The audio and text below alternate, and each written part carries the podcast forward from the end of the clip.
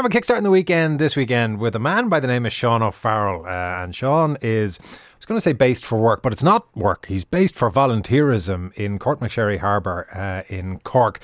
And um, it's a big weekend for him because he's got a new toy. Sean, how are you? Hi, Anton. Very good. How are you? I'm very good. Are you on duty this weekend or are you off duty this weekend?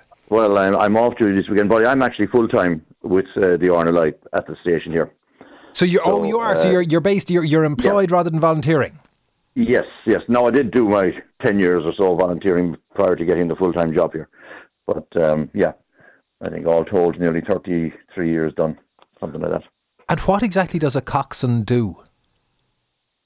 Well, uh, a coxswain is in, in command of the lifeboat uh, when it is at sea, and he has to make the decisions of how the whole everything runs on that boat, um, how exercises are conducted, how uh, services are conducted, and uh, got to make sure that all the crew are fit for purpose and all trained up, uh, etc. Yeah.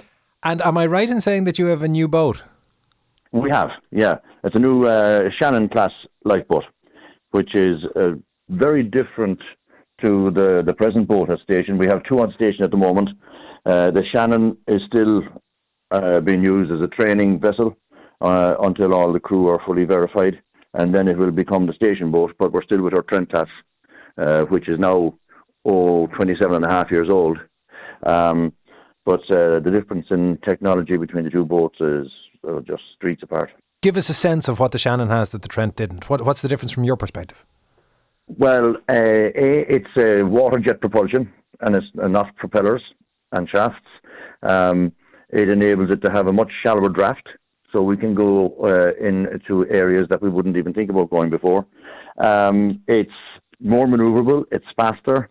Uh, the technology within the boat itself, uh, every crew person now will have a job. Uh, uh, you know, before uh, you had a navigator, a mechanic, and a helms person and the coxswain, but the rest of the people then would only be sort of sitting in their seats and waiting for something to happen. Now it's a very different kettle of fish because everybody's got a, a, a job to do on board at all times. So what does the like what does an average day look like for you when you're all on call? What does today look like? What what's likely to happen? Do you think? Well, uh, yeah, yeah, you, you can never tell. You can never tell. Uh, you know, you're looking at a nice calm day outside but it could be anything. We we we respond to such a variety of uh, events, uh, from dogs on the end of cliffs uh, to, uh, on occasion, a bale of hay spotted in the water but was mistaken for something else. Um, you know, there's some of the flank stations have had horses. Uh, it can be anything, literally. And of course, we have the usual. Uh, we have our yachts and uh trawlers, pleasure boats, and then we have kite surfers, wind surfers, swimmers, surfers. Yeah, it's a. You can pick it any day of the week, and it's it. You don't expect it, but it'll come out of the blue. Yeah. You you talked about um, uh, nearly three decades or around three decades of experience across that time. Is it like notches on a bedpost? Do you have a note somewhere of all of the people you have fished out of the sea? No, no, I don't. I, you know, I there was a time when I did kind of uh, keep track of it, but uh, uh, the spreadsheet started getting too big, you know. So, and tell us, when was the last time you were frightened doing the job? Uh, oh, um, it would have been a good while ago. No, actually, could. Um, we had uh, uh, what we call a knockdown, where the boat was actually knocked completely on its side. Um, to such an extent that in the flying bridge, which is the, the upper bridge, one of the guys up there, his elbow was in the water. So the boat was completely on its side, and that was a little bit of a uh, a moment. And when you say his elbow right. in the water, this is a guy who should be sitting what twenty feet, probably fifteen feet above the water. Well, he'd be standing. They, they weren't sitting, but they're standing. Yeah, about twenty feet over the water. Yeah. I'd say that sharpens and the mind. it concentrates it certainly. Yeah, definitely. Um, but yeah, you, you know, I mean, the, you, you have to have faith in the vessel. You have to have faith in your training. You have to have faith in the crew. And, you know, when all these things gel together, uh, it just becomes the job then.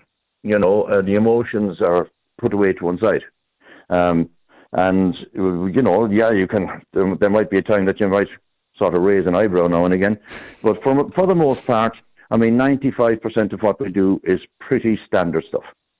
It may be standard to you, but it makes a huge difference to the people who, and when they're calling you, there's nowhere else to go, and it makes a huge difference. And obviously, the RNLI funded, I think, isn't it entirely through voluntary contribution? Do you have any state funding at all? Uh, entirely. I, am not too sure what it is at present. I do know the Irish government just give uh, some sort of a stipend uh, in the region of, I don't know, 200,000 or something like that back in the. I I don't even know if that's still the case. But yeah, it is voluntary contributions. Uh, and I think around about 60% of our income comes from legacies. Well, it means that if anybody is passing a lifeboat with a uh, one of those slots for change to go into it, or if you go online, I'm sure there's scope to find places to donate to the uh, RNLI absolutely, to support. Absolutely, there's loads of opportunities to donate between online and even there's an awful lot of, in, especially in small uh, uh, villages and that's on the coast. You'll see the lifeboat boxes on the shop counters and the, and the pub counters. You know? Well, I think so. there are, there are many who will appreciate the great work that you do, and um, best of luck with the new Shannon class boat, and best of luck getting everybody trained up and getting it out and into operation as soon as is possible. That is Coxswain Sean O'Farrell, who is the uh, man responsible for, I think the, the layman's term would be captaining the um, lifeboat there out of Courtmacsherry Harbour in Cork, and currently on the Trent class, soon to be on the brand new Shannon class. 53106 at a cost of thirty cent if you want to get in touch uh, with the show.